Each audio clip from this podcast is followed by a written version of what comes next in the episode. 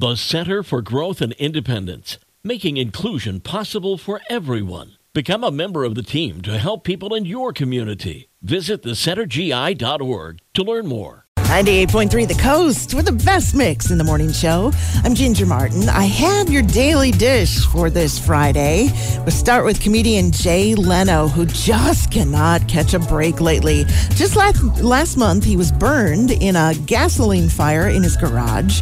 And now he's had another accident. Jay was testing out his vintage 1940 Indian motorcycle down an alleyway, and he had a wreck. He literally got clotheslined. The bike kept going, but Jay fell off. He broke his collarbone, two ribs, and both of his kneecaps. I can't even imagine the pain of that.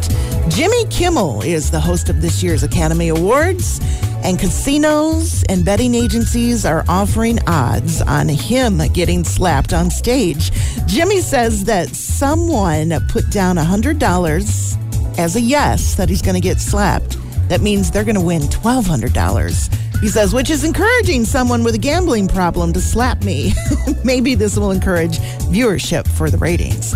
And if you're a fan of The Simpsons, Family Guy, or Bob's Burgers, all of these animated shows are going to be renewed on Fox for another two years which gives The Simpsons the title of the longest running scripted TV series in history. It's going to celebrate its 36th season in 2025. And that's your daily dish from 98.3 The Coast.